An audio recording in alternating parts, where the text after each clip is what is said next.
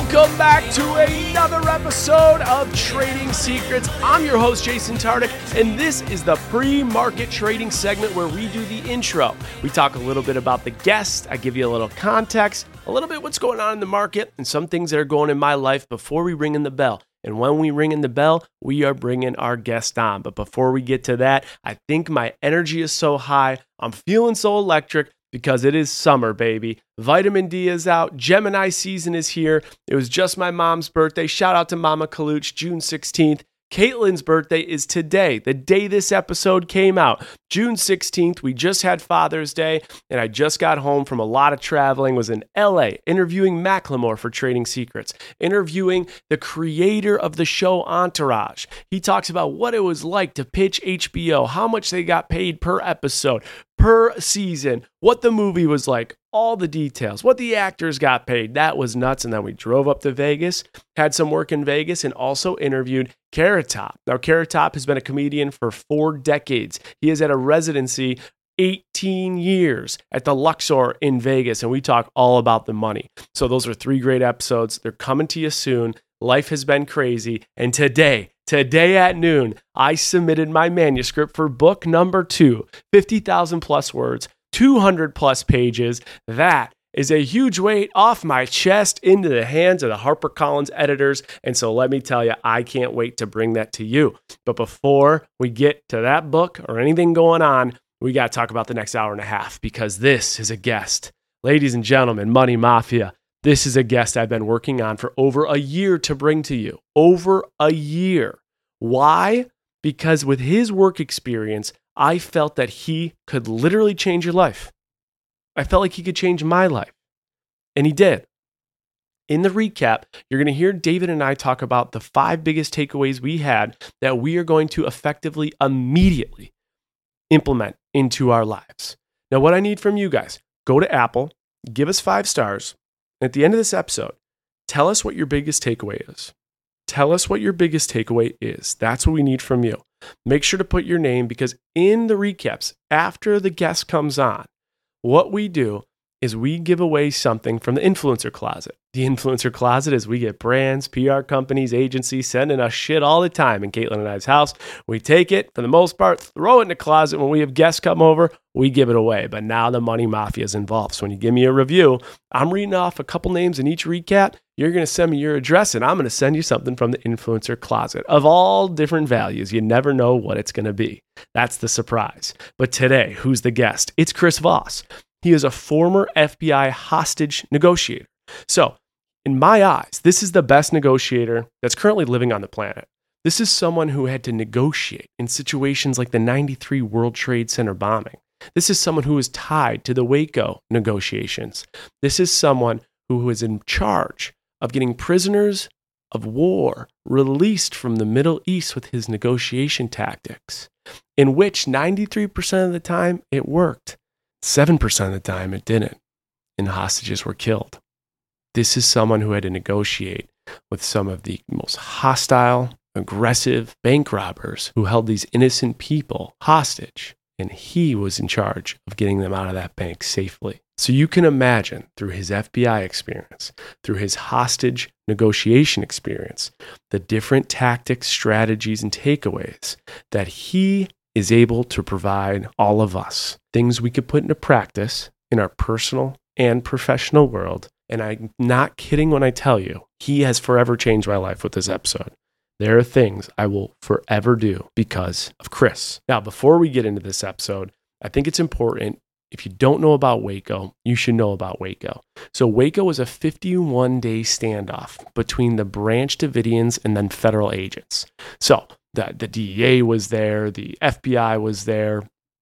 The Branch of Davidians is a religious cult group led by this guy that we talk about, David Koresh. He was the cult leader. He was the one negotiating with the FBI. And unfortunately, with 51 days of standoff, it ended in over 80 people getting killed. That's a negotiation that went wrong. We also talk about the 93 World Trade Center bombing, which I'm sure you know about, right? Terrorist attack that was carried out February 26, 1993, when a van bomb detonated below the North Tower. This was an awful, awful terrorist attack. but they were unsuccessful in actually bringing the entire World Trade Center down. And you hear how this event actually led to the entire organization and hierarchy getting wiped out, which gave bin Laden the opportunity to rise to power. And we know what happened in 9 11. Just absolutely tragic, but you get to hear the perspective of someone in the FBI dealing with this. So get ready. You might even want a pad of paper for this one. And if you don't, just go to the recap where you'll get our takeaways. But this is an episode you can't afford to miss. There's one big event in the market last week that I want to make sure everyone is aware of. In the previous episode, I talked about how there was a 75% likelihood that the central bank would not raise interest rates. And we were right. The central bank did not raise interest rates in their two day policy meeting last week. Now, this is the first time since March 2022 that we haven't seen a hike. We as a country have been dealing with 10 straight interest rate hikes. We all feel it. We feel it in every way, shape, and form at the grocery store, at the restaurant, utility bills, the price of everything has gotten absolutely crazy. And now our interest rates are up to 6 7% on a 30 year mortgage. But this is the first time there wasn't a hike.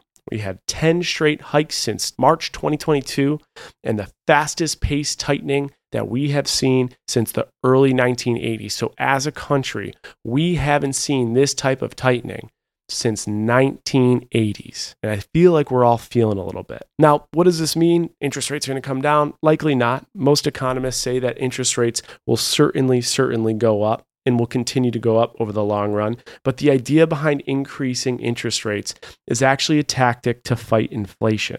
So even though inflation rates will subside, it's very likely we'll see inflation go down as consumers. There's one big thing I want you to be aware of. It's called greedy inflation. It's the whole idea that prices will stay the same. Because if you're the restaurant, you already raised your prices and there's already sticker shock to your consumers and they already feel it and they've already paid it now. Why are they going to go back? They're not. So now as consumers, we have to be that much better.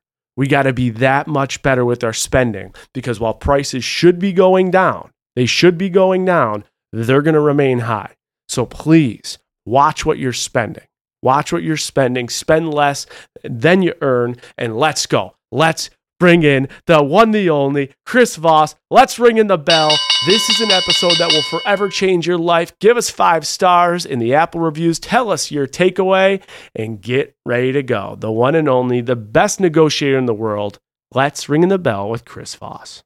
Welcome back to another episode of Trading Secrets. Today I am joined by author, entrepreneur, professor, and most notably former member of the FBI, known as the Master Negotiator, Chris Voss. Chris earned that title throughout his time serving as the lead crisis negotiator for the New York City division of the FBI, and then as FBI's chief international hostage and kidnapping negotiator. After spending 24 years working 150 plus international hostage cases for the FBI, Chris founded the Black Swan Group, which serves as a consulting and training agency for both business and individual negotiating skills. Chris, we are so excited to have you. New York Times bestseller, Never Split the Difference, masterclass expert, the full fee agent, how to stack odds in your favor as a real estate professional. You've done it all. Thank you for being on Trading Secrets. Yeah, man, I'm happy to be here. Thanks for having me in. Chris, we're going to get into negotiation tactics, strategies. If you guys are out there looking to better negotiate with your partner, with your boss, just anywhere in life, we're going to get to that. Before we do, though, I want to get to your career track.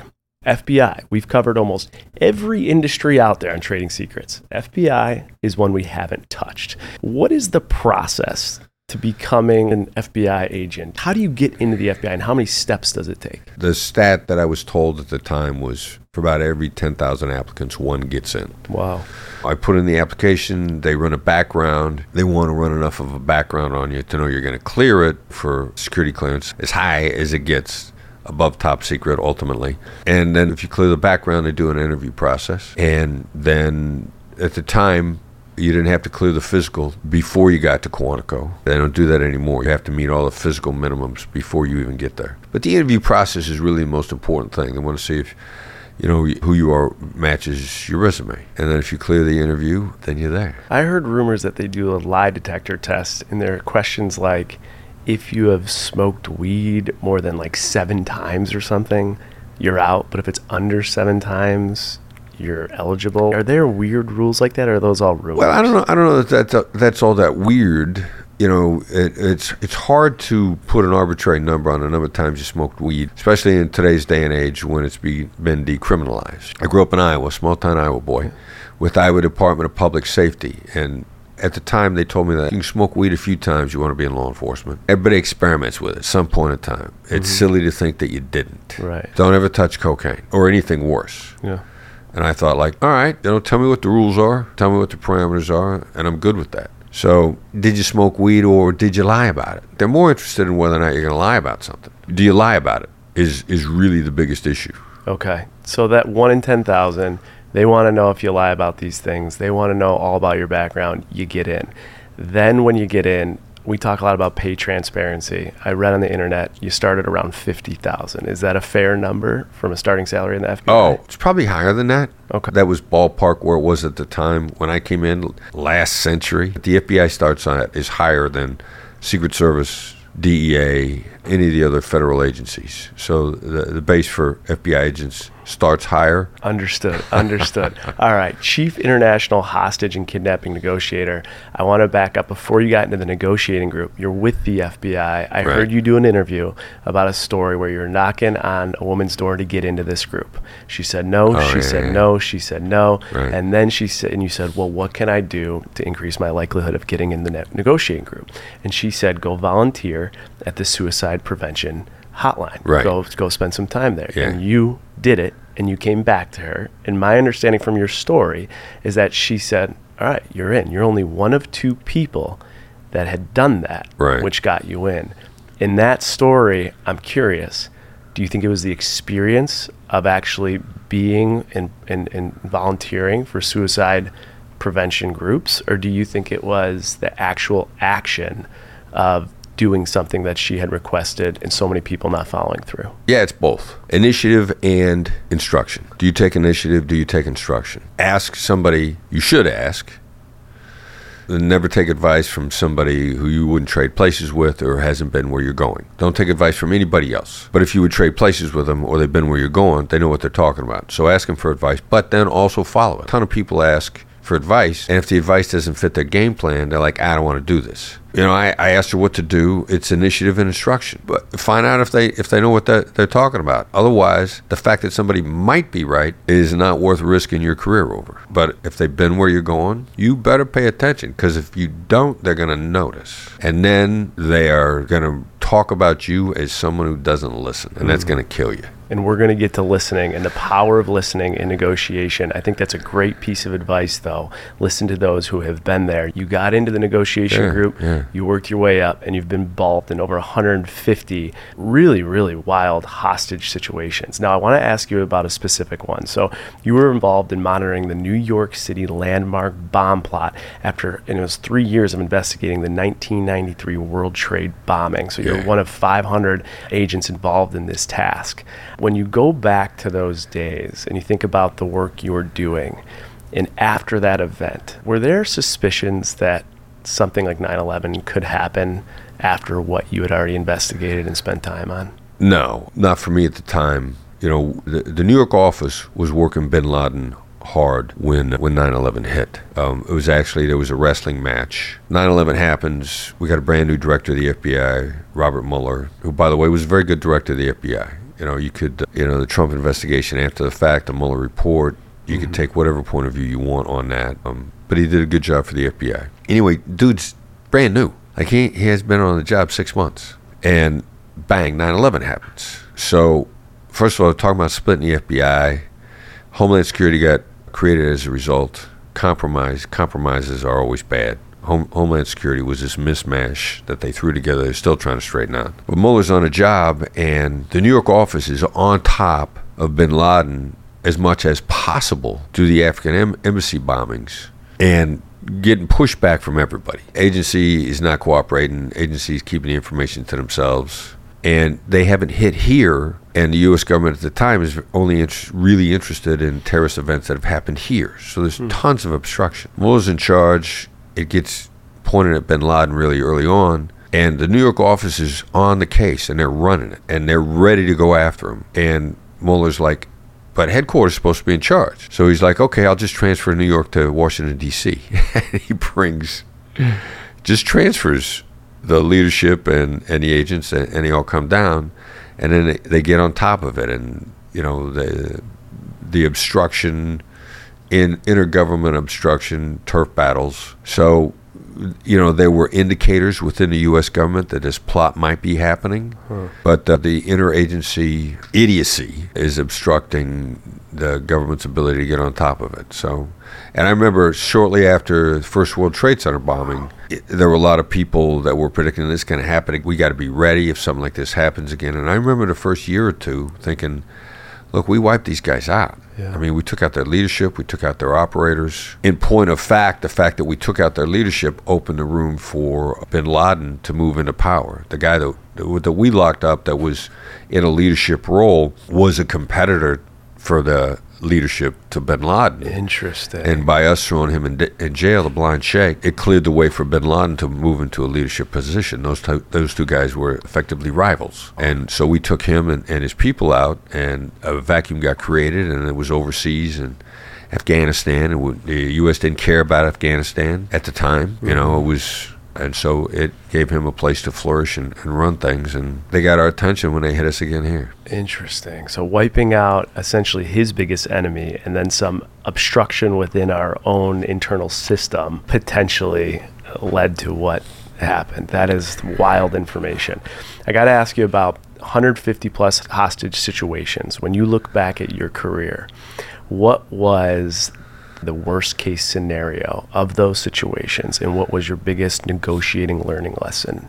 Al Qaeda in 2004's time frame was murdering people on camera, and turning the tide on that took months and we knew that we were turning the tide, but not quickly enough to save some people's lives. And from the, from the beginning, on several of those cases, like every indicator was that they were going to kill him. And it's very hard to work a case knowing it's going bad. I'm working a case in the Philippines, the Burnham Sobero case. Martin and Gracia Burnham, Guillermo Sobero, three Americans that got grabbed with a bunch of other Filipinos. And that thing was a train wreck from the beginning. And it, there, there were times, though, that we thought that we were going to get them out just before it went really bad at the end. It lasted 13 months about three months in advance of that, not only did we think we were going to get him out, some of the bad guys that the family members reps were talking to were coaching family member representatives, coaching behind the scenes. Even the bad guys, some of the bad guys thought they were coming out, thought we had a deal, and they had an internal double cross. Wow. Internally, that went bad. Guillermo Sobero was murdered about three weeks into the beginning of the case, and then at the very end of it, after a number of Filipinos had both been murdered and released, there was a botched rescue attempt where Martin Burnham was shot and killed by friendly fire, and Gracia wow. Burnham was, was wounded. And that that was the worst moment of my professional career. For a while, I used to, I, I felt sorry for myself, and I thought it was the worst moment of my career. And then I thought, to me, this was a job. This wasn't my father that got killed. Yeah. And I and I felt I was a little ashamed of myself. But we thought that case was going to turn, and we learned a lot from it. Yeah. You know that that that went bad unexpectedly, and then we had to get better. When you look at it, of course, so many uncontrollables. What would you say the number one takeaway is from the learning lessons from a negotiation standpoint within that case? The phrase that we came out of it with: "There's always a team on the other side. There's always a deal killer on the other side." side. Everybody's way into talking to the decision maker. When in point of fact, the deal killer, the obstructionist who's not coming to the table, will kill at least 50% of the deals. The deal killer is as important, if not more important, than the decision maker. And and the deal killer killed us in that deal because they were unsatisfied. They weren't involved in the negotiations directly, and this person consequently had an interest in making his internal competitor look bad. Mm-hmm. So, and he was offended that he wasn't involved in the negotiations. So, what he did was he sat back, and when a deal had apparently been struck, then on his side of the table, he torpedoed the deal. I just have a few more questions that relates to the FBI stuff, especially with negotiation, because from these experiences that we don't hear, we can learn so much. But you talked about deal killers and how that hostage situation was one of the worst moments in your professional career. That's not as highly publicized. Like those are stories we don't hear, but one we always hear about. Documentaries, series is Waco right? Oh, yeah. 82 people killed We've seen it on every single streaming service Right. over and over. And David Koresh, right? He was the deal maker. He was the decision maker. When you analyze that as a professional negotiator, top negotiator for the FBI, what would you have done differently that wasn't done there? See, while Waco was going on, we were up to our eyeballs in New York City with the first World Trade Center bombing. First, I think Waco initiated with the ATF on February 24th. First World Trade Center bombing was February 26th. Like they were almost simultaneously. Interesting. And it didn't turn into an FBI siege until after the first World Trade Center bombing. And so, I otherwise I'd have been at Waco because I was You a hostage there, huh? negotiator, and my former boss was running the operation. Wow. And the real problem there, the the documentary that I've seen, the only one I've seen on it that my boss was in, Gary Noesner, was Netflix American Apocalypse, which is fair. You know, it's a it's a very fair documentary, and to and to watch it, if you understand the holes that have been left out, it's fair. So first of all, Koresh was never coming out ever. Period No matter what. no matter what, because he was 33 years old. He, uh, complete sociopath, in my opinion, did not believe he was the son of God, but portrayed everybody that he was. And when Christ was crucified, Christ was 33. So Koresh cannot come out. He, if he comes out, He's a fraud. he's he's by definition Jesus Christ didn't live to be 34. Koresh got to die at age 33 if he's cornered in that position. As a matter of fact, I think it was probably always his intention to die at that age because the myth that he created required him to die at age 33. So then the real issue is was the way that the, the Bureau brought it to an end stupid? Yes, it was. Mm-hmm. Could they have gotten more people out than they did? There was a tremendous internal disagreement as to the approach, and my former boss, Gary, who wanted to continue with the negotiation strategy that was not heavy handed, got kicked out of Waco because he was so adamant about we do not need to crank up the pressure on these people. Some people would say, yeah, you know, well, you're kissing their ass. Well, if people are coming out by kissing their ass, I'll kiss their ass. continue to kiss their ass. We're still getting people out just because we're never going to get Koresh out, and you, and you never were. And a, n- a number of other things happened behind the scenes. A hostage negotiator who's, who's since deceased, Byron Sage, who was also a friend of mine, was principally the one that spoke to him. And there was a point in time, for example, that Byron connected with Koresh's number two guy. And I know this because Byron has told me about it. Plus, there were overhears on the inside. So Byron meets. I can't remember the dude's name, but he meets him face to face outside. They do. They do a face to face. Byron goes forward. HRT's covering him, and they meet face to face. And this guy goes back inside, and he literally says to Koresh, "Byron Sage is an honest man. We can trust him." Koresh never allows his number two guy to speak to Byron again. and that tells you everything. At any given point in time, when Koresh felt the government was gaining the upper hand, then Koresh blocked it, obstructed it. He he did a, he did a number of things to stop the internal bleeding. Another thing that was not in the documentary, but that I know happened, because in the documentary they showed that the bureau was filming the hostage people that came out to prove that they were good, treating with respect. Right. Kids. They're they're filming the kids, they're filming the adults, and they're sending the films back inside. And Koresh is telling his people, "Oh, when you get out, they're going to handcuff you, they're going to beat you, they're going to abuse you, they're going to do all these horrible things to you. They're going to abuse you." And so Gary says, "All right, you know what? Uh, we'll film the people. We'll we'll show you a video of them being treated with respect. Like even if we put them in handcuffs." We'll do it respectfully. We'll prove to you that David is lying to you. So the last person that came out this particular individual comes out and he says, I refuse to be videotaped. Koresh sends this dude out with the explicit instructions to refuse to be videotaped so that then he could say, hey, you know, what happened to Bobby? You know, we ain't got no video of Bobby. They must be lying to you about how they're treated. Bobby's the last guy to come out and there's no proof that he's being treated well. So there were a lot of things like that that were going back and forth, gamesmanship that Koresh was doing to keep people from coming out. And he was 33 when the thing went down. If you're Jesus, you got to die at age 33. just disgusting manipulation in its highest form and Yeah. then to see the result of it 82 people killed is it fair to say that some situations especially like that one you just can't negotiate A thousand percent. And Gary had been telling me for years best chance of success. And then I realized, like, oh, by definition, that means there's no guarantee of success. Just what we're doing works better than anything else does. And when I'm teaching business negotiation now, I tell people like if you got some negotiation guru out there that's guaranteeing you success, walk away. Nothing works all the time. What you need is what works more than anything else does. Also, there are alternative ways of success. Just because it's good doesn't mean it's the best. Just because you succeed some of the time doesn't mean your batting average is as high as it should be. As a general rule, hostage negotiators are successful 93% of the time. Domestic or international, that's a pretty good number, which means 7% of the time things going bad. Another thing that, that Gary taught us that I'm grateful for, which I've applied to the business world, he said, All right, so if it's going to go bad, they're probably earmarks, clusters of behavior. Behaviors probably fits a pattern. Pattern might be recognizable. And he came up with a, a block of instruction high risk indicators. Look for these nine signs. You got any one of these nine signs, you better be prepared for the fact this could be one of the 7%. And we teach people that in business. Like there's some people you're never going to make the deal with. It's not a sin to not get the deal. It's a sin to take a long time to not get the deal. And then when you look for the patterns of behavior, they start jumping out at you. You can pick it up very early on and recognize that this is never going to happen. What are those nine signs? The biggest one in business is when the other side is overly focused on one single term.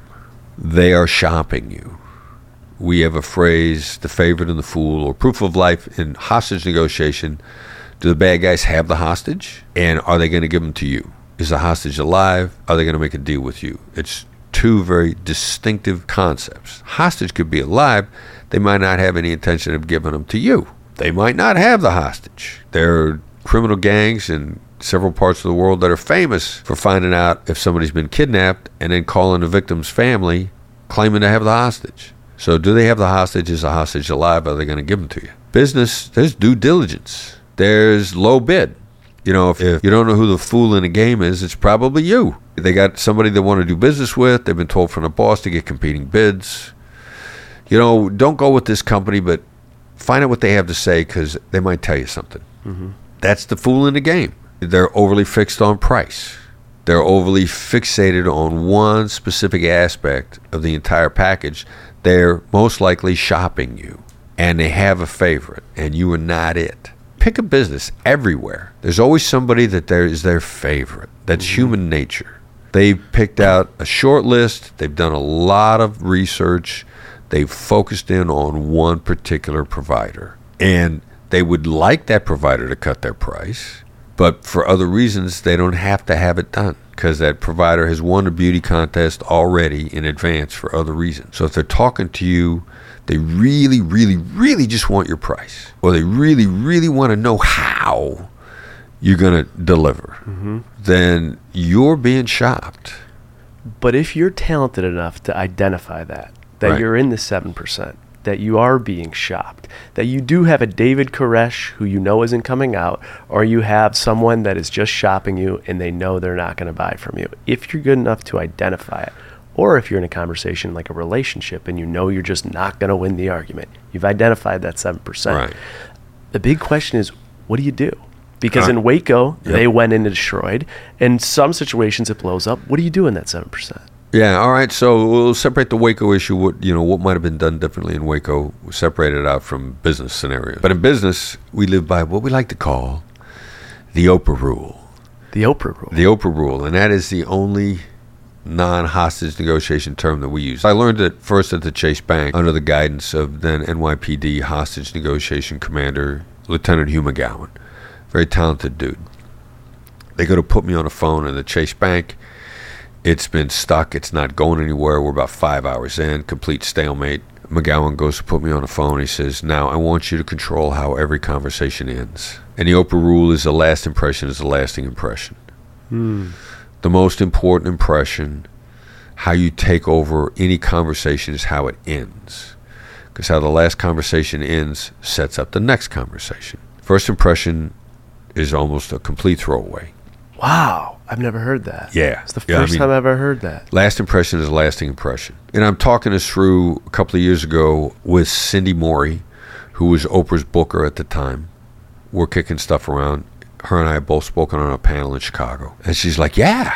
She says, That's Oprah's rule forever. Like in the entertainment business, it's usually in in a limo, out in a taxi. You know, they treat you great up mm-hmm. front, all this fanfare. Hey, Yeah. happy to have you. See, you know, you show up on a show, you do whatever you think, and then they say goodbye, and you go out and a, and they they took you there in a limo, but they you got to go out in the street, hail down a taxi to get out of there. And she says at Oprah, it's in in a limo, out in a limo. She said when Oprah has made sure that no matter what happens, no matter how it's gone, even if there's an argument, people will feel loved and valued, especially when they walk out the door. And I have had some conversations relayed to me in very specific terms from very reliable sources of Oprah taking people to the woodshed over their behavior. And at the end, she always finished with, like, you know, I will always love you. Wow. I will always be supportive of you. The decision of what you do here is completely up to you. If you decide not to do the show, you have my undying love, devotion, and support for the rest of your life. Wow. The last impression is a lasting impression. And so, if you end positively, you know, your original question, you got a seven percenter. Somebody's Yeah. never going to make the deal with. Yeah. Most people would finish that conversation with a cheap shot. Of course. The last impression is lasting impression. Or ghost, or just like I'm Or done ghost. with you, or whatever. we we counsel people to figure it out uh, early on and then say and I have said this to clients. I've said when you're ready to make a mutual commitment, we will be there for you for the next 20 years. I would love for today to be the day you look back on 20 years from now and say that was the beginning of an amazing relationship. And when you're ready to make a mutual commitment, we will be there for you. And we'll talk to you when that day comes. It's interesting just how my body and brain responds to you giving that example. I'm like feeling warm just thinking about that. So if you use that example in a real negotiation in real life, Right. think about the impact it'll have or the Oprah scenario. Just you explaining it. Wow, that makes a lot of sense. Okay, it's a perfect transition. We're going to put FBI behind us. Everyone's been waiting for this moment because they're like, okay, this is the stuff I could take to my life. I want to talk about negotiation in two ways. I want to talk about the words that we can use and the tactics, Right. and then I'll talk about everything else. Right. Let's start with everything else. Let's start with body language. In a meeting, in an interview, in a sales pitch, in anything, a date. What are some things to be aware of? I'm, I'm sitting here thinking, I've never thought about my body language, but because I'm with you, I'm thinking, am I sitting back too much? Am I sitting? Right, where- how do I right, right. how do I act? What is your take on overall body language when entering a discussion of negotiation? your inner voice betrays your outer voice. Your inner mindset betrays your body language. You know, just be curious and attentive, and your body language will take care of itself. You know, there's this this nonsense about mirroring the other person's body language. Yeah, You know, yeah. take the same pose they do. The manipulators do that. Now, your body language may fall into place with the other person, and you may end up physically mimicking each other some. I actually try not to do that because the manipulators do it. Mm-hmm. Now, every now and then I'll find myself falling in line with somebody because I'm really attentive. Sure. And if you're actually attentive, your body language often will intent, tend to start to line up. But if you're just really genuinely curious, that'll take care of everything because then you're going to contemplate what people say. You know, how often should you lock eyes? How Yeah. often should you look away? Yeah. Well, when you're thinking about what somebody says, you're going to break eye contact. Yeah. Cause and then then whatever your natural thinking pose is, looking up to the left, looking up to the right, looking down. Everybody's got their own contemplative look. So just just be genuinely curious. Now, curiosity might be the hack, Okay. the mechanism. A guy who's uh, read a, a lot of his stuff. Nassim Nicholas Taleb wrote The Black Swan. He also wrote, which inspired the name of my company, by the way. His example of what a black swan was, the impact of the highly improbable. He borrowed it from European phrase. It was a great example for, for my company. He also wrote a book called Anti-Fragile Okay. which is fascinating. He coined the term. He says being curious is an anti-fragile characteristic. In my company, we've always talked about curiosity as a superpower. You can't be angry and curious at the same time. It's impossible. Hmm. You're in a positive frame of mind. You're 31% smarter in a positive frame of mind, which means you hear more. You're more mentally agile.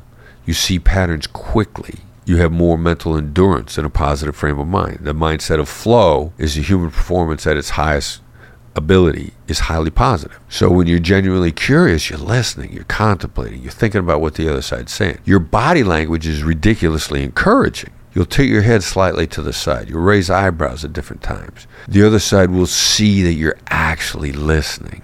Hmm. So, short answer is if you're genuinely curious, almost everything else is going to fall into line naturally. If you're genuinely curious, the rest will come. Knowing that, how do you get someone to start thinking positive about you if that's going to positively influence the outcome? All right, so being genuinely curious, emotions have contagion for neuroscience reasons, not for psychology reasons. So if you're in a positive, if you have a positive demeanor, that's going to be contagious. If I smile at you, if you hear my smile, there will be a neurochemical change in your brain, which means it's involuntary, which is going to lean you in a positive direction. When somebody smiles at us and we smile back, we don't choose to smile. The smile actually got triggered inside of us. Your tone of voice is going to impact somebody's velocity of thought. So when you're positive, when you're likable, that's going to be contagious. And that there's a real fine line there that's tremendous to understand. You don't have to be liked. Like a lot of people like I'm I might be determined that you got to like me. I've taken myself hostage. If I'm likable, if I'm charming, if I'm trying to win you over, I might not win you over. That could throw me off my game. There's some very predatory people that understand if I just act like I don't like you, you're going to start giving in. So there's a difference between being likable and needing to be liked. To be curious in what somebody says makes you highly likable. Hmm. There's an emotional contagion of positivity back and forth.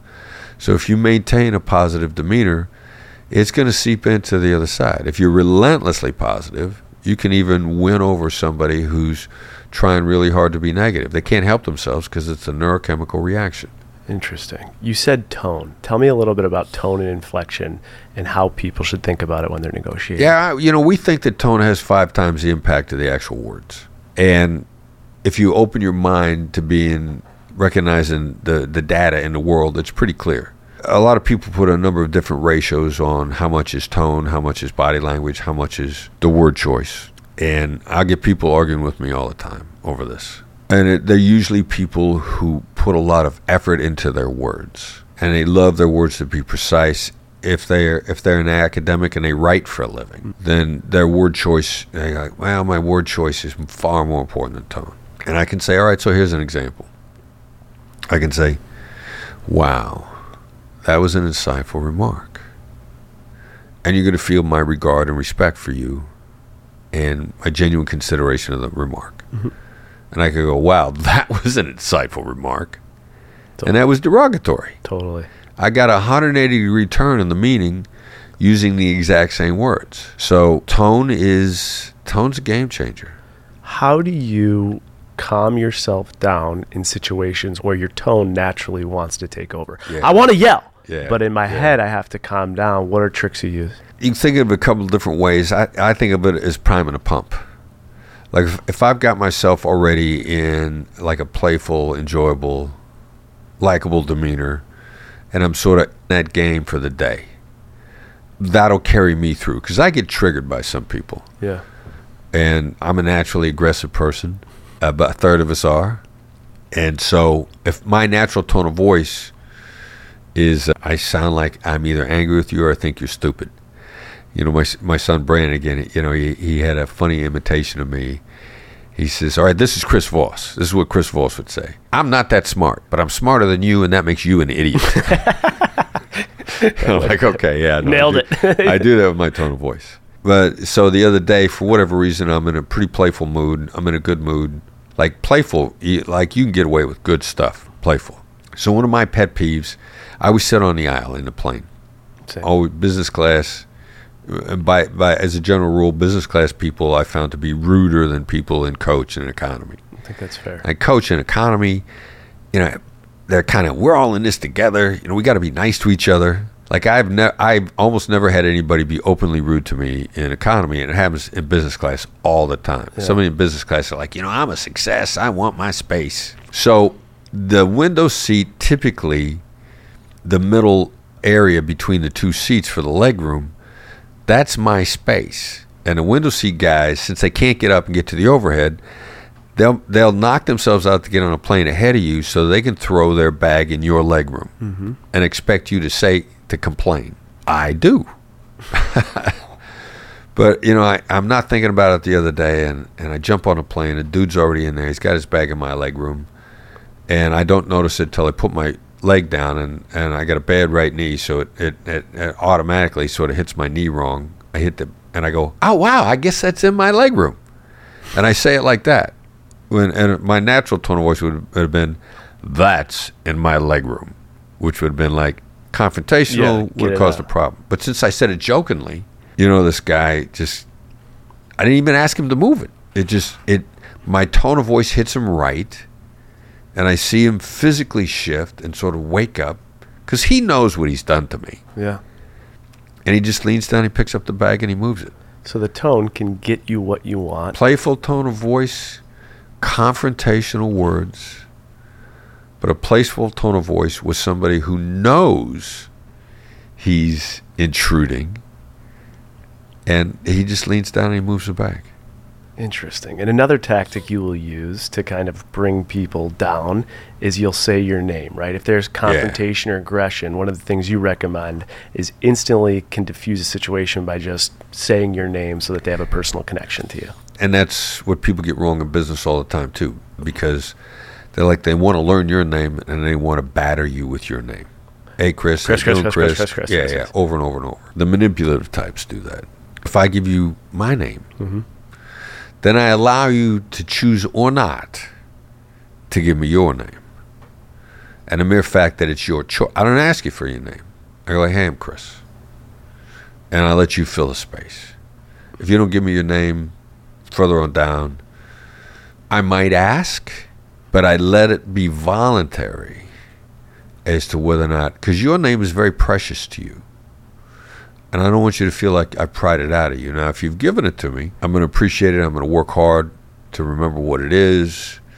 I'm going to love to find out what's unique about it. You know, somebody in your family that name. Your parents picked that name for a reason, and you know what it is. And I'm going to appreciate it if you give me the opportunity. So you're not going to ask for it. You're No. going to just put your name out. I'm Chris, I'm and then you'll give them the opportunity to give it to you. Yeah, And if and they they give it give to it you, not. It's a sign of somewhat of peace or whatever. Right, Yeah. right. But even if they don't give it to me, I become a human being. Yeah. Like I've confronted people in some volatile confrontations, Sure. either with me or in near me, Yeah.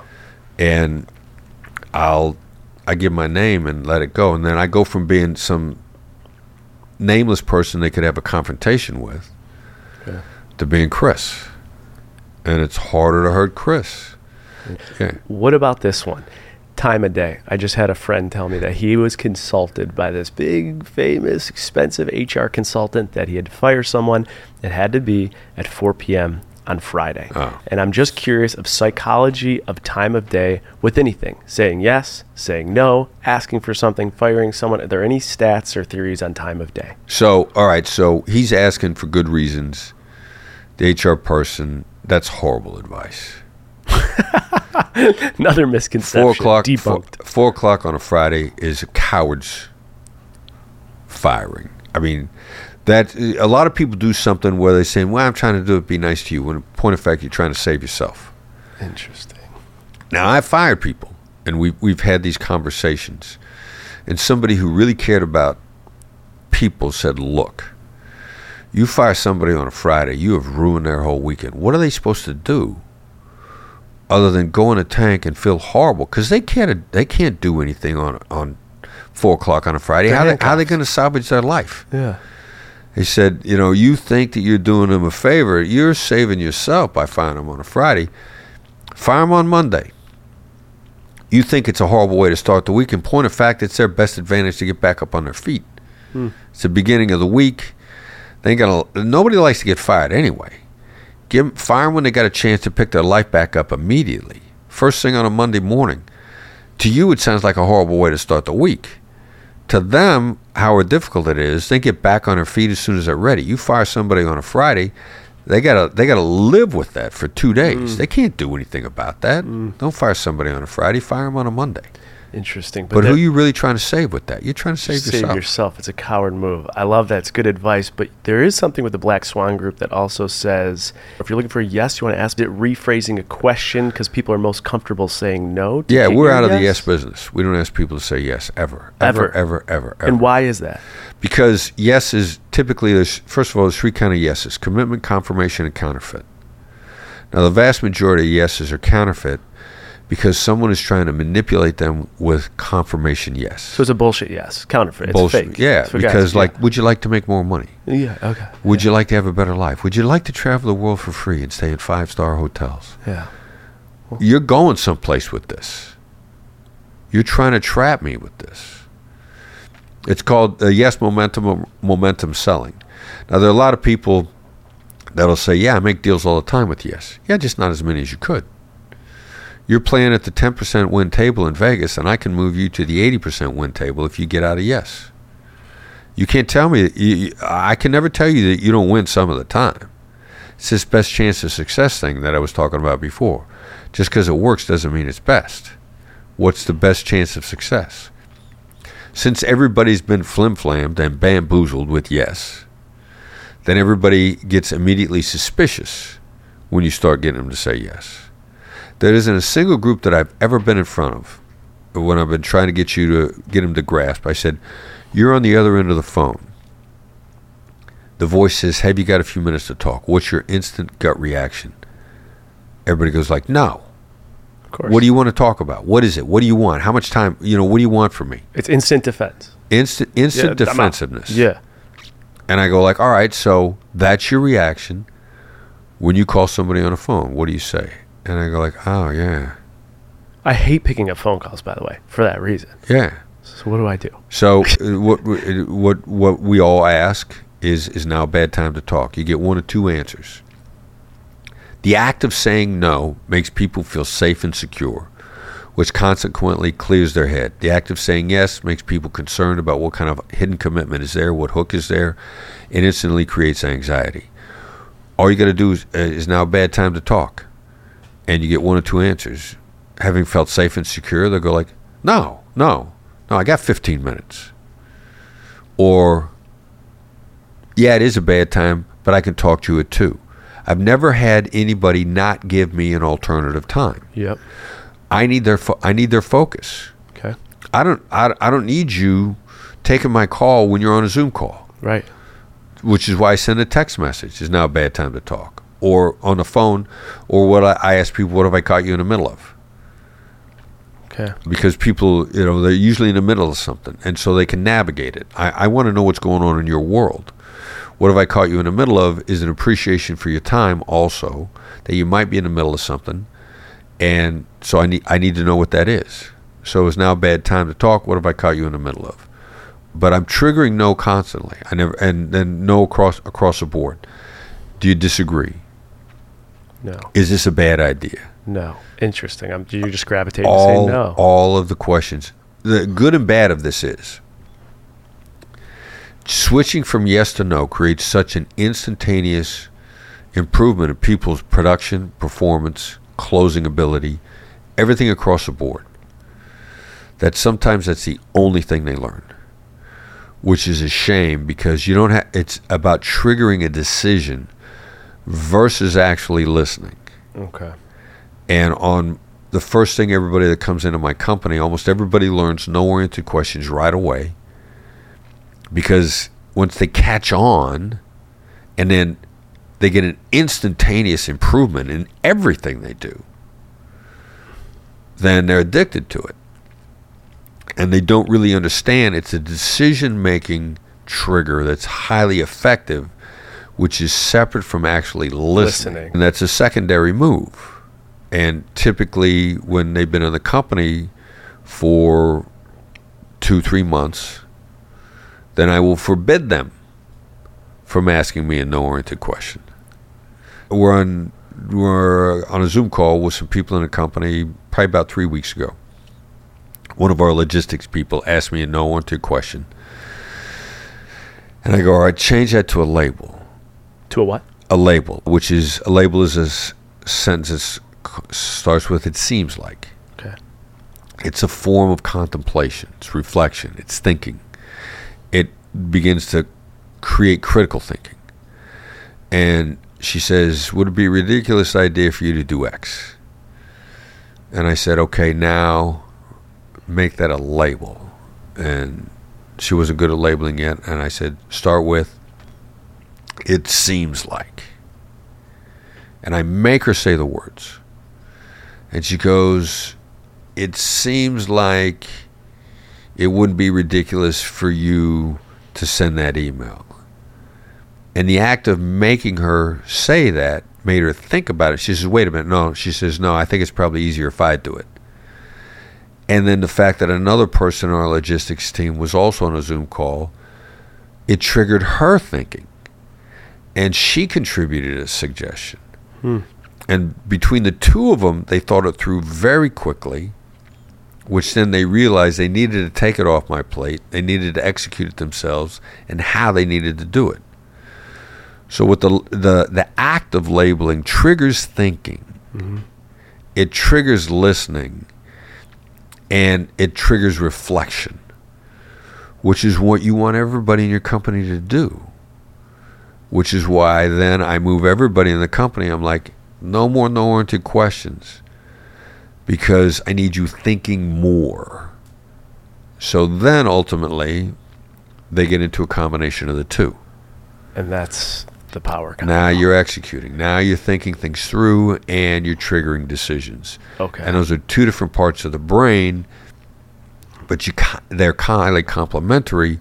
But you got to learn one, and then you got to learn the other. All right, listeners, take that to the bank. I just have a couple more for you, Chris, because this one really resonates with me. You say, do not back people into a corner. They'll disagree when they don't even Right. want to disagree. If I'm being self reflective, this is my biggest issue, and I want your opinion on it. Here's why.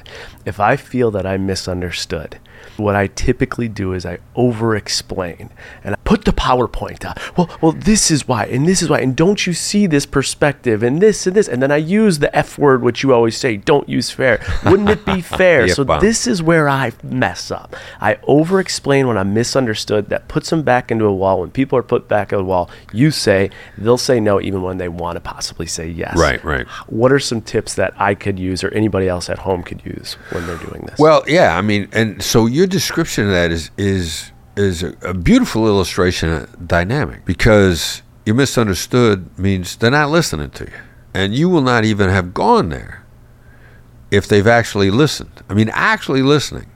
Talking to an extremely successful business person, Salt Lake City area, a couple of months ago, Randy Garn, great guy, hosted a screening of a documentary on my company, and Randy's at the point where he's got a lot more people doing deals on his behalf. And he says he and some of his business colleagues are watching their representatives do deals. And he says, We're watching these deals fall apart over miscommunication when the deals should be made. And most people, when you say miscommunication, will say, Oh, people are not articulating themselves properly. They're not being clear. That's what I feel. That's the big mistake. I said, Is it miscommunication or a lack of listening? He says, Yeah, it's a lack of listening. So the onus is not for you to state it more clearly. The problem in that communication was the other side wasn't listening to you and they weren't confirming what they heard. And since they weren't confirming what they heard, your gut instinct is picking up the fact that they are not listening. yeah. And you're finding that highly frustrating. Yes. And it's diminishing your desire to make the deal Yes. because you're not being listened to. So the problem there wasn't your lack of communication. The problem was good no- God knows what they were thinking about while you were talking because they weren't paying attention to you. So what do I do to get them to listen? You hear them out first. Okay. You know, it's kind of who goes first. Let me hear you out first. Because then the tremendous frustration that you were just describing, you got the complete opposite effect having felt heard. It mm-hmm. actually, there's a neuro, neuro, neuroscience again. If you feel heard, here's what's going to happen. You're going you feel heard, you feel bonded to me. You're honest, more honest with me Yes. and some or all of your needs have been satisfied. You want less. Mm-hmm. So what happens when you hear somebody out? They're more honest with you, they bond with you, and are and are less greedy. They want less. What more do you want from a negotiation? You want the other side to bond to you, be honest with you, and and to want less. And so the act, it's so counterintuitive and so powerful. The act of hearing somebody out. If I hear you out and you feel heard out, if the deal doesn't make itself on the spot, it moves so much closer to me that it's an easy thing to make if it was ever there. Got it. There's that 7% caveat. That's a seven percent. But if we're in the 93%, I don't want to work any harder than I have to. And I don't want to I don't want to concede anything I don't have to concede or trade off anything I don't have to trade off. So if I can make the deal by hearing you out, I'm going to hear you out. Brilliant advice. The last one I got for you before your trading secret, especially with the audience 21 to 45 year old females, 85% base. Nice. A lot of feedback I get. This is this goes to relationships and business or interviews. I get ghosted. I don't hear anything back. I don't know how to ask for things I continue to give. In those Ah, right, scenarios, what tips do you have for the the money mafia? Those are the listeners. That'll be the last because I could sit here for another 24 hours and ask more tips. I know we can't do that. So this will be the last one I get from a negotiation perspective. What can they do? What can we do? Okay, well, I mean, it's, it's kind of some people ghost you on purpose because you start conceding. You know, the cutthroats do that. Most of the time, actually, ghosting is talking to you is doing no good. And if it's doing no good, it's doing no good for one of two reasons. You're not listening, or they've lost power and influence. And it's usually a combination of the two. But them losing power and influence on their side of the table is usually the biggest one. If you're not listening to them, why should they talk to you? People communicate as long as it's productive. People will never stop communicating if the communication is productive. What stops it from being productive? You're not listening, or they can't do anything on their side. So, if you're being ghosted, it might be one of 7% through no fault of your own. They can no longer make the deal. So, there's no point conceding because they can't make the deal. So, some real estate agents will do this. They'll continue to cut their fees till the other side is like, look, you know, they're going to do this for, for me for free, and which is a really stupid move. By the way, real estate agents should never cut their fee. That's the mm-hmm. reason why we put the book out, The Full Fee Agent.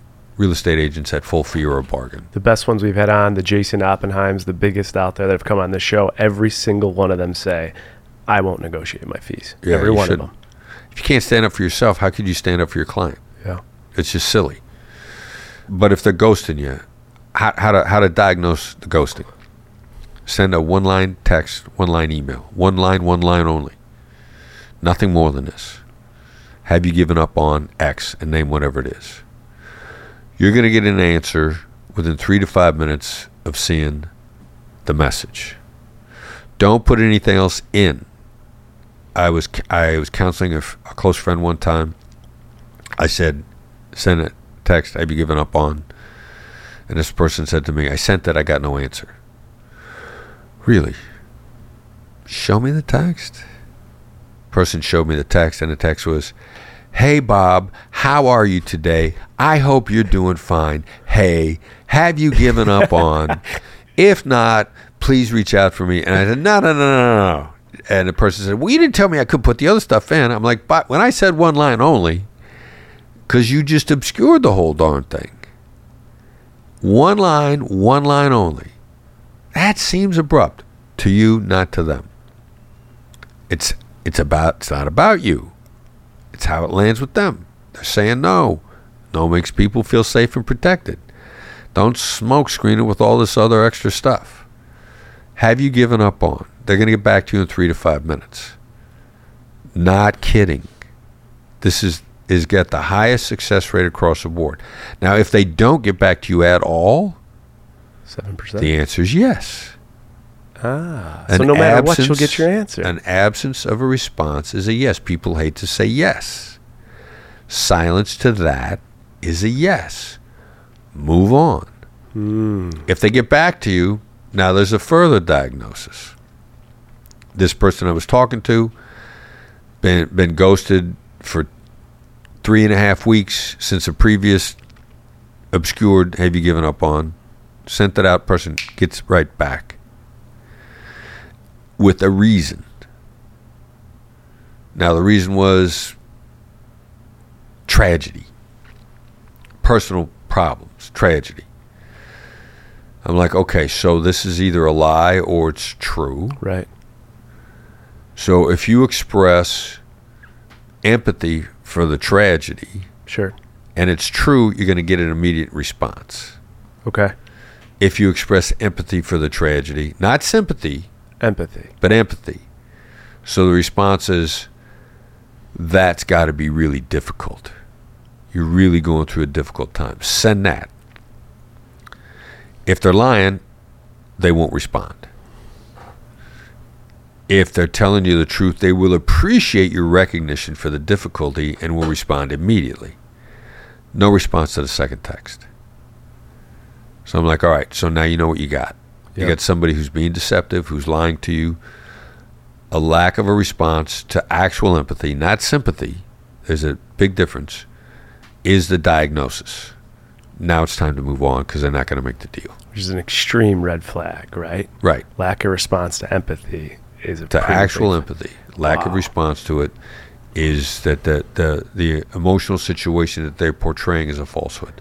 Ladies and gentlemen listening, that last five minutes will change your life. Go write that down. It will change your dating life, your professional life, your negotiating life, everything. Chris, this has been unbelievable. One of the world's most powerful negotiators is right here, right now, just dropping bombs with us. We so appreciate having you on, but we can't let you leave without a trading secret. You've given us a lot of secrets. You've given us a lot of trading secrets, but we need one more. The Chris Voss trading secret. Can't find it in a textbook. Can't learn from a professor, even though you are a professor. One trading secret with Chris Voss. What can you leave, leave us with? Wow. You know, just just practicing th- this thing that w- I refer to as labels. Seems like, sounds like, look like. Make a genuine observation. The more you do it, the more emotional insight you're going to have. Emotional intelligence is like unlimited. There's like no limit to the novelty and interesting insights that you can gain once you start to practice it. There's, it's kind of an unlimited skill. And you start getting good and reading people's emotions and then expressing your read. And you're going to get to the point where people are going to say,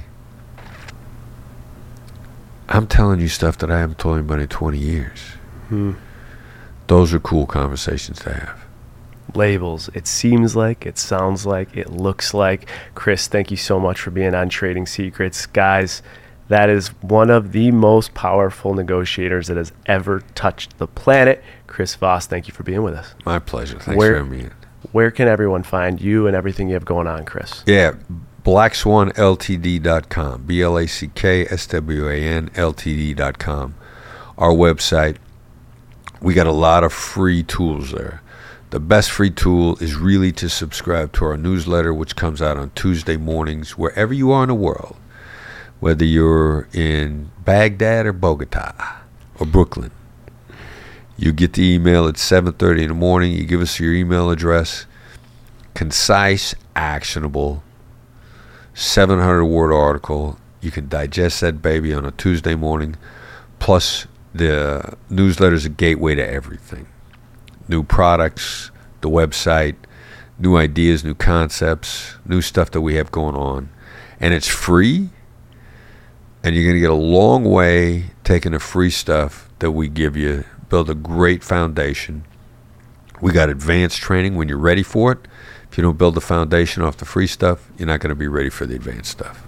I like that. And Chris also has two books. One, Never Split the Difference Negotiation, as if your life depended on it. And another one that you just co wrote in 2023, The Full Fee Agent. You referred to it in this podcast, How to Stack the Odds in Your Favor as a Real Estate Professional. And if you need more, Chris, go follow him on social media and his masterclass. Chris, Amen. thank you for being on Trading Secrets. My pleasure. Ding, ding, ding! We are closing the bell to the Chris Voss episode. I have the one and only, the Curious Canadian with me. And you know what? Before we even get in Chris Voss, before we get into negotiation, David, this was your first Father's Day. Congratulations. How did it feel to be a father on Father's Day? Give me the whole breakdown of Father's Day before we get into the weeds on the negotiation stuff. Pretty surreal. Um, you know, I'm, I'm six weeks into this thing, so um, getting after it early on the old Father's Day front, but, uh, you know, made Ashley uh, come golfing with me that was the plan. So I've been waiting five years to have an excuse to make her do that, and Father's Day is the first excuse that I was able to have to do it. So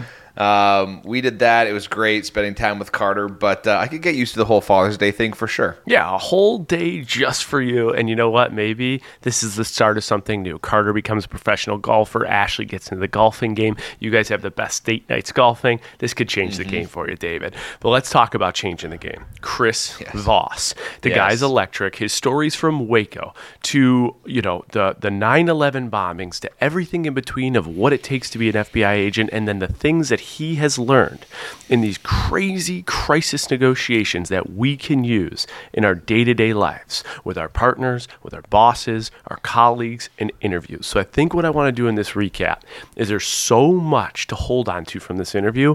I want to go into top takeaways. Your top takeaways, my top takeaways. I think we go one for one, back and forth, and just put out there to everyone that stayed tuned to this recap everything that we are going to implement into our lives. What do you think? I mean, I love it because in my notes here, I was actually going to publish this as a book because I had so many takeaways. I was like, I'm just going to take these takeaways, put them in a book, publish it. Uh, we're all going to be making money here. So I'm all good for that. Before we get into it, I got to say, you started the episode saying in the recap, I'm going to tell you about how his team used a negotiation tactic to get you booked.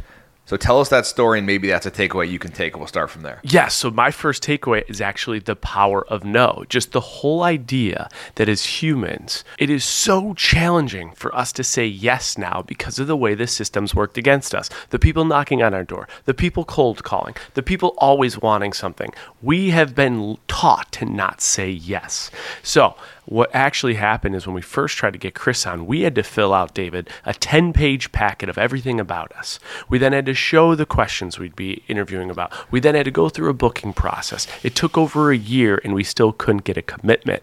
Weirdly enough, once we started getting bigger and bigger, they actually reached back out to us to book. And Evan missed the email from them. And they responded saying, Have you given up on me? Have you given up on us? And the answer was immediately no. Evan said when he saw that message, he had this like rush of like chemicals and emotions in his body. Like he let them down. He can't believe he let, let the email. He dropped everything, made it a priority. And I think that is a question if you're being ghosted, if you're stuck in a sales process, if you're interviewing and wondering what's next. Have you given up on me? And what did he say there, David? If you don't get an answer, because it's tough for people to say yes, you got your answer ask questions. So the answer will be no, and you'll be very surprised at the information you seek. The takeaway I'm given right now, David, you want to go to sushi tonight. You want to ask Ashley, do you want to go to sushi tonight? The likelihood of her saying yes goes down. You rephrase it.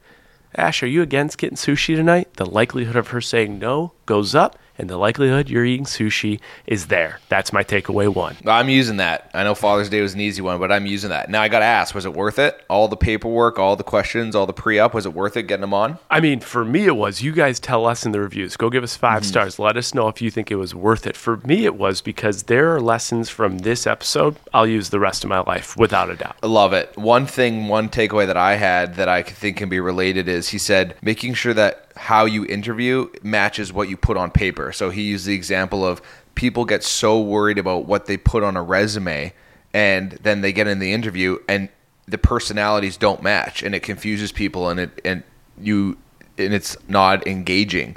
And I think this isn't just for resumes, but think about our everyday life. Think about our dating app. Think about ways that we curate things to put on writing for people to see and we get so worried about what people think they want to see or they want to hear or they want to read about us but then you go we've all been on a date. This person is nothing like i thought. Their their energy doesn't match what i read.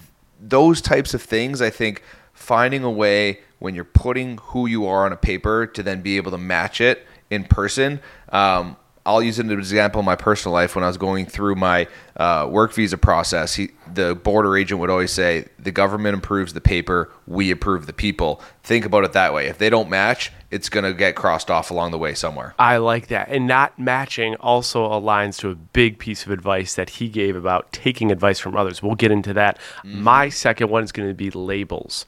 It yes. really resonated with me when I said, when I'm in a conversation and I'm over explaining, I feel like I do it often and many times. What does that mean?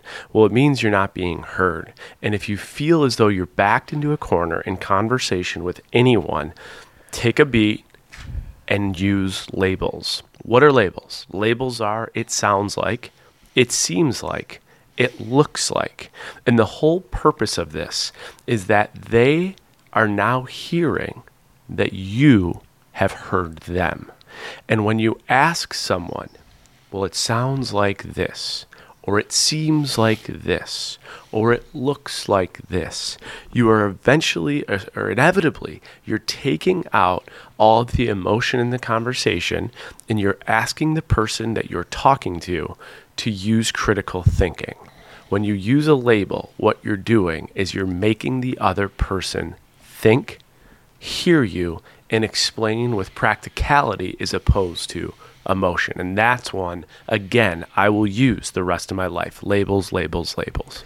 You sure will, because when I was watching the uh, interview back, I think that one struck a chord, and I think you just leaned into that when you were like, "All right, I thought you were going to whip out a notepad right there during the uh, during the interview process for him." I think I did, David. yeah, I think you did, and mental notepad. Couldn't see it in the if, camera, but I was fucking ripping notes the whole time. Right, that's awesome. No, I, am gonna I got to quickly touch on the one you said uh, about the advice. He said, never take advice from someone who you wouldn't want to either switch places with or has been where you're trying to go. I think just that the essence of that is so relatable, such a good takeaway. But then I want to also bring up the point under it that he said. He says, take the advice because if you don't, those people who gave you the advice, they'll notice. So this is the whole like take the lesson and then put into action. And if you don't, you're doing double damage. Now you've made someone who you should be looking up to take time to give you the advice, but you're almost slapping them in the face if you then don't take the advice. So, really, really good indicator of who to take the advice from, and then plan of action, do it. It's going to set you up for success because you're going to really impress those people that that are worthy of giving the advice. And you think about David in a world we live in with so much hate and so much bullshit and so many people trying to bring each other down because they're envious of what you have. I think I'll always go back to this question when it comes to the noise.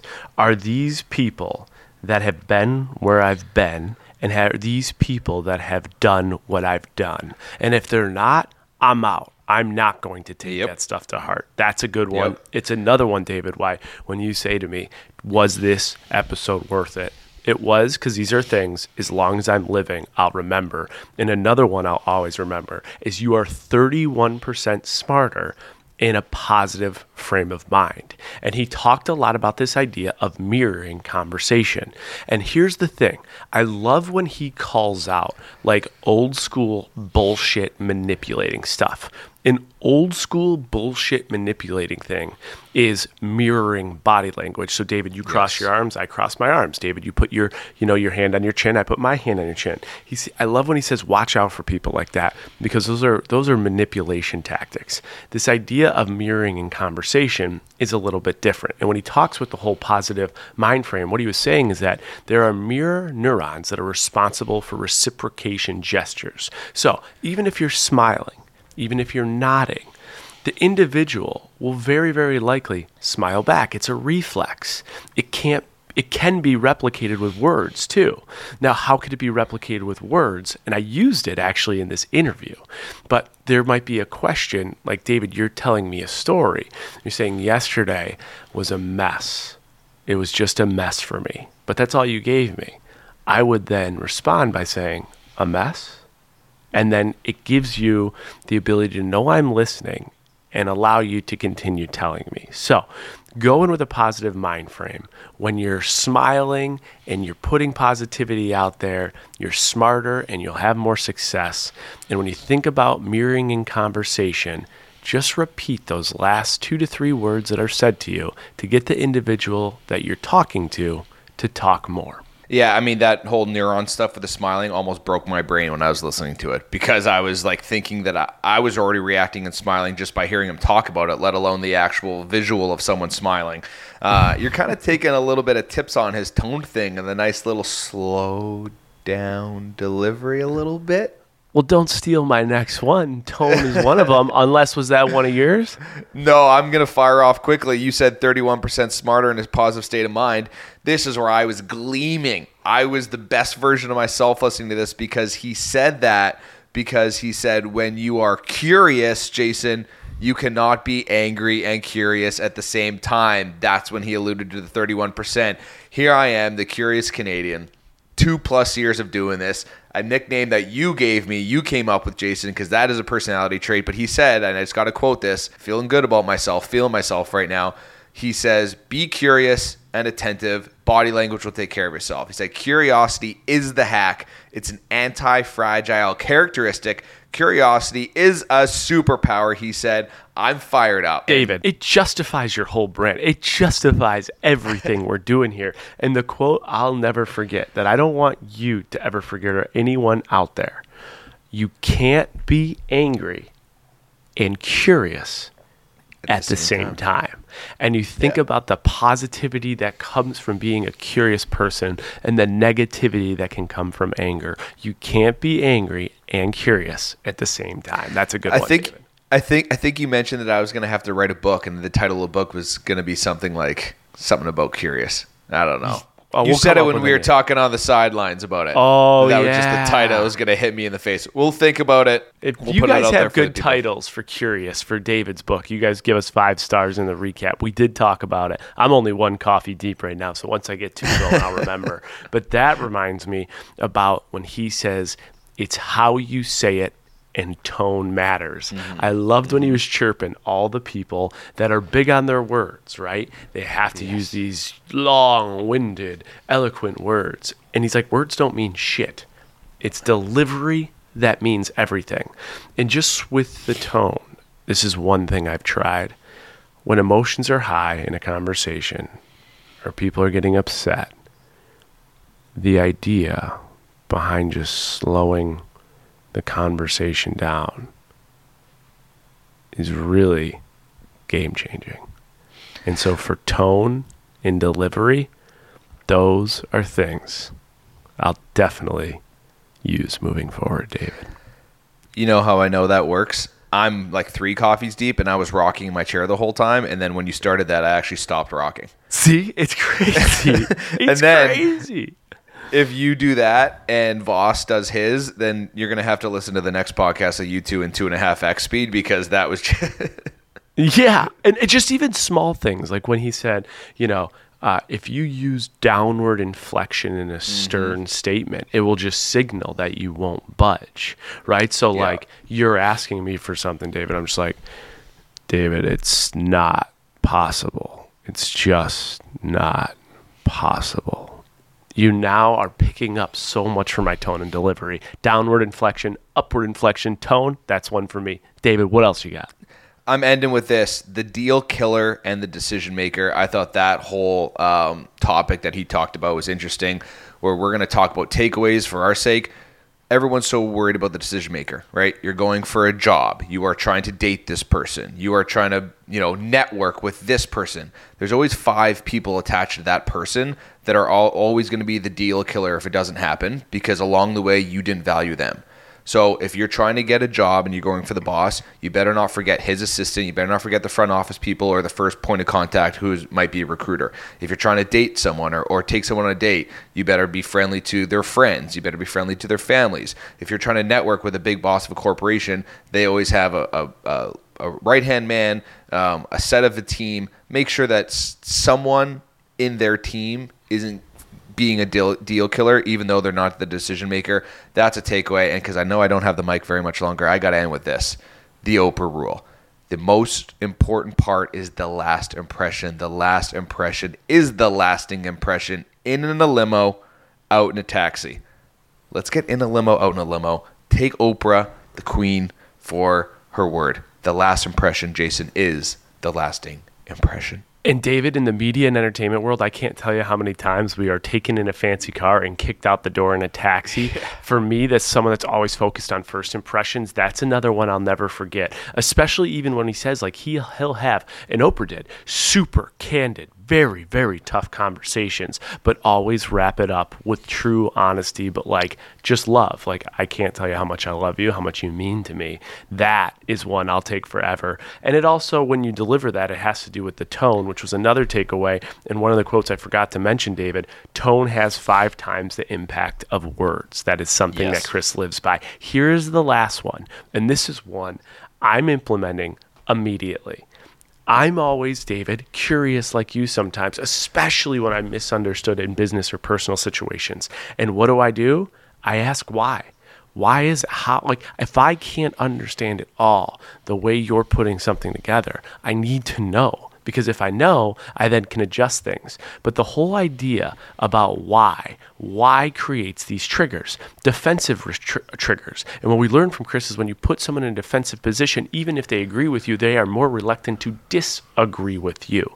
So that is why Chris suggests you take why completely out of your of your vocabulary, and what you do is you implement the how because how is an open-ended question. It encourages discussion. It encourages me listening to you. It encourages collaboration. So instead of why would I do that, try how am I supposed to do that? You think about the difference.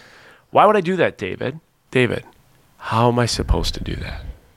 It's unbelievable. it's everything that against sometimes what we were taught. First impression most important. No, last impression.